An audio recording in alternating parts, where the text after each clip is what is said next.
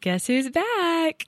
It's Lacey, and I'm so thrilled to be back on the mic. I missed you guys. I missed sitting down and hopping in your earbuds. And uh, while it was great to have some time away with family to rest, it was so awesome to still be able to hear Michelle and Elizabeth's voice through the podcast. I stayed up to date and it was such great content. And I'm so, just so thrilled to be on this journey. So today, it is no secret to you that we are from the South. I think by this point, you might hear it in our voice. You might hear it in just our, our tone. You know, you might have these things in your head of a Southern woman, and maybe we fit those bills, but maybe we don't.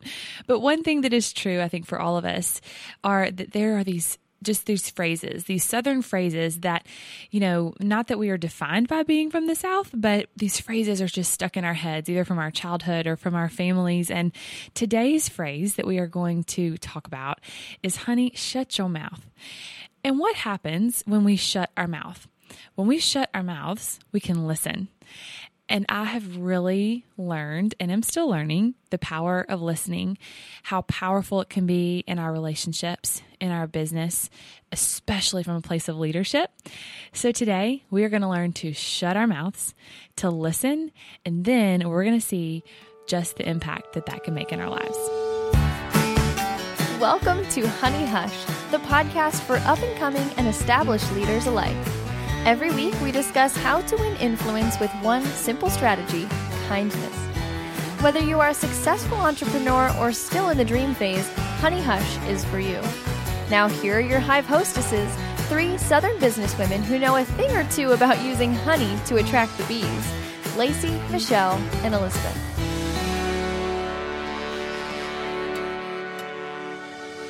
So let's dig into this. I'm so excited to talk about this topic because it's honestly something that I've been learning a lot about myself probably over the last two years, but specifically in the last six months. And, you know, can we just get it on the table that we're probably always going to reference the Enneagram?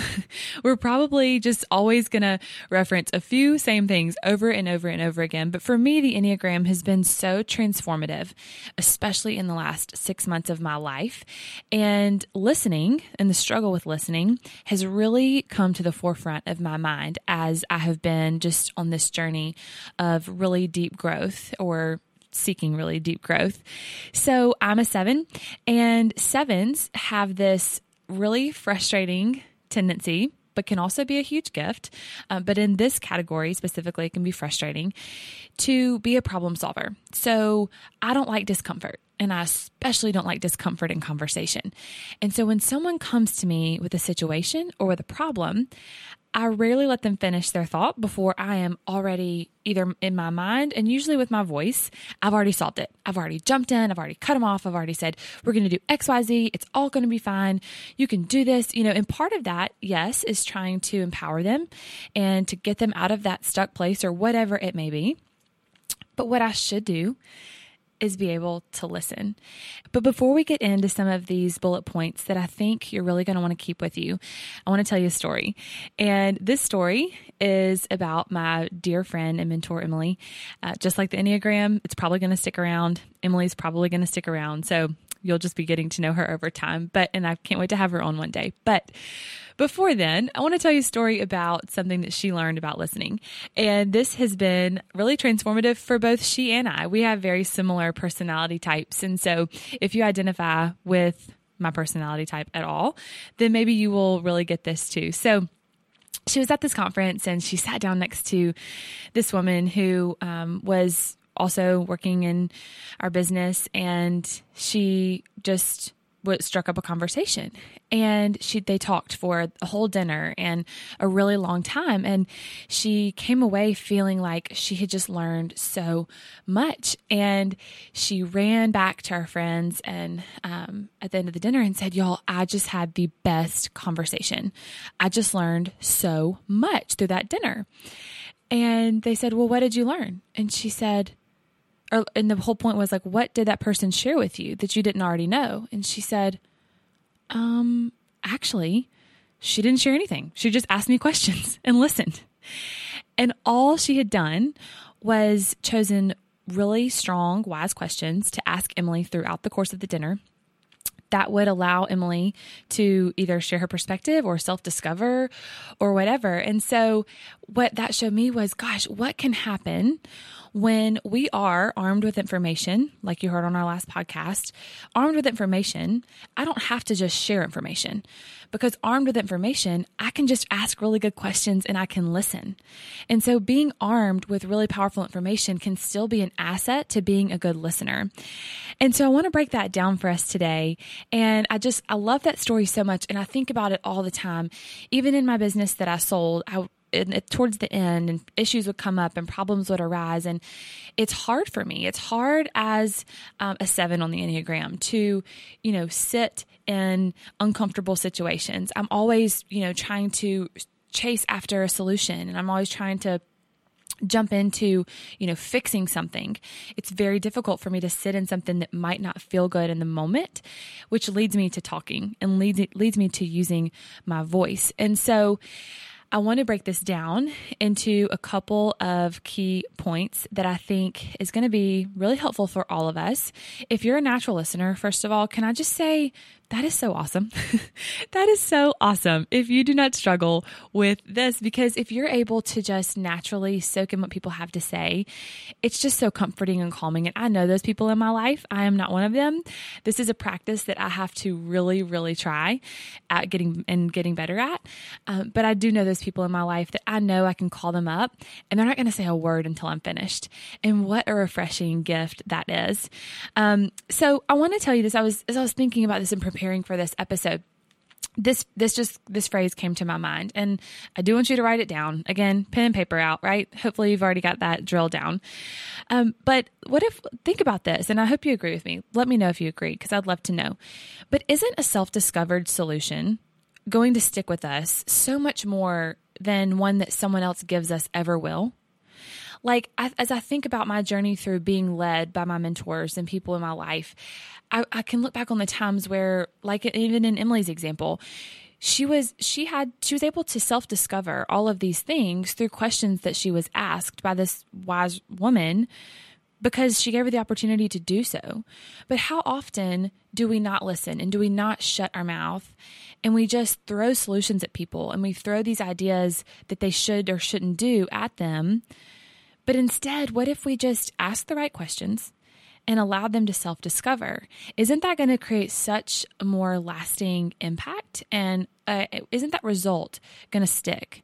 I really think it will. So I just, I fully believe that a self discovered solution will stick far more than a solution that we give others ever, ever will.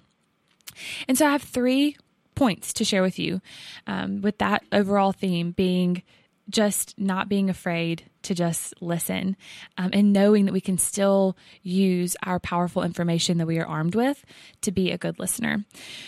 So, number one, when a friend comes to you, you cannot solve a problem for them that you do not fully understand. And so there have been about a trillion times that a friend has come with me with an issue. And with three words in, I just start talking for them. Oh, I know I, I know all about that. I totally understand, you know, how you feel. Oh, and you just need to do this, this, and this. And if you do X, Y, Z, this will happen and everything's gonna be fine and it will all be tied into blah blah blah. blah. And I don't I, but ha, but I haven't even had time to really fully understand the problem. I've already cut them off. I've already, you know, told them that I've got this. We can handle this. But I don't even fully understand because I haven't given them the, the opportunity to fully explain to me and I have not listened. So, secondly, though, maybe they aren't even asking for a solution. And I think that is so important to know. How many times have you has your heart been broken? I remember you know, I've experienced heartbreak in my life. And I remember calling a friend one night and I knew, I mean, it's that heartbreak that you're, you're so crushed and you just, it's like, a, it turns into like a physical pain, you know, what that feels like. And I called my friend and I was sitting in my condo by myself and I called her and I just knew in my head, I was like, she's to have a solution for me. She's to have she's going to be able to solve this. And she picked up the phone and I told her how I felt. And I said, I'm just so lonely. And she said, Well, all I know to tell you is to sit in it. Just sit there. Sit in the loneliness and get, just get used to what that feels like. And what she was saying was, she had listened to everything I had to say. She had listened to all of my pain, and there was no solution. But what she encouraged and challenged me to do was to not continue running away from the pain, but especially as a seven, if you are a seven, you do not like to sit in pain. I had to sit in it. There was no way out other than straight through it, straight through the pain. And in that moment, in that night, it was just to sit there and to get used to the silence and, and those walls and all the things. And so looking back, I can see how powerful that was. What if she would have told me, oh, if you'll just go, you know, just get dressed and go out with your girlfriends and, oh, just go, you know, shop online. Like, how detrimental. And now I am not going to tell you that I'm good at sitting in pain, but I'm a lot better. I am getting better every day at experiencing things that don't feel good and sitting in it for just a minute before I feel like I have to jump to the next thing or run to the next thing. Which leads me to the last point try to get more comfortable in the discomfort. And so, if someone's coming to you and they consider you a great problem solver in their life or you're just you know you're you're one of their five people we talked about a close knit circle in the last episode when you when those people come to you with real life issues if you're like me you don't want them to feel pain and you certainly don't want to sit in pain. And I find myself all the time thinking, how quickly can we get out of this place? It could be a conversation about disagreeing about where we're going to go eat dinner, or it could be something really, you know, really deep and painful, like from like a you know painful issue being brought up from childhood or whatever. It doesn't matter. If it's uncomfortable i don't want to be in it which is why i generally wear athleisure you will rarely find me in a cocktail dress because i like comfort right? So it's all the same. And i think if we can get so much more comfortable with sitting in things that don't feel good how much better of a listener would we be able to be? If our friends and our people in our and the, the people in our lives are coming to us with with issues and with questions or with problems what if we could just sit there for a little bit longer? What if we could sit there long enough to think of wise and strong questions to ask them? And what if those questions led to them self-discovering really important things, really important solutions, and solutions that are going to stick with them far longer, far longer than our advice ever will. I hope that that is a peek into uh, the seven on the Enneagram struggle with listening. I don't think that it's just unique to sevens, though. I think that, you know, if you are um, just a human, by human nature, uh, can so often lend itself to not being a good listener. We move through life too fast right? Don't you agree? We move through life too fast. We're we're just not slowing down, stopping long enough to smell the roses, literally or figuratively. Um, we're not slowing down enough to take our time through you know important conversations with friends at coffee. We rush through a lunch meeting because we've got to be somewhere else. Um, so I think slowing down, shutting our mouth, and being willing to sit in uncomfortable situations sometimes just a little longer to see what might happen can be so super powerful. I would love to know if you're a good listener. I would love to know if this comes easy to you. If you love listening, I would love to know if you're on the journey to becoming a better listener yourself.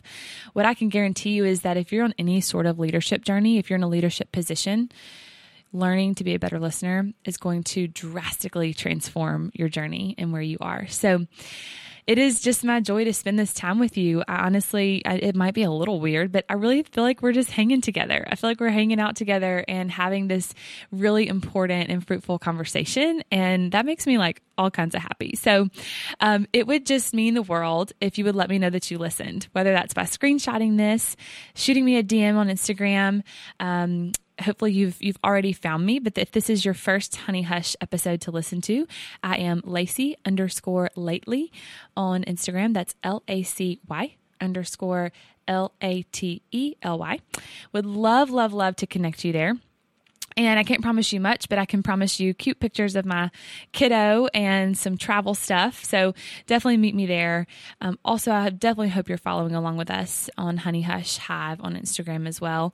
Um, it's just our joy to um, use what we really feel like God's gifted us with to to love on you guys. So um, please share this, please subscribe, and it means the world to us each and every time you do that. So until we meet again next time, guys, on Honey Hush.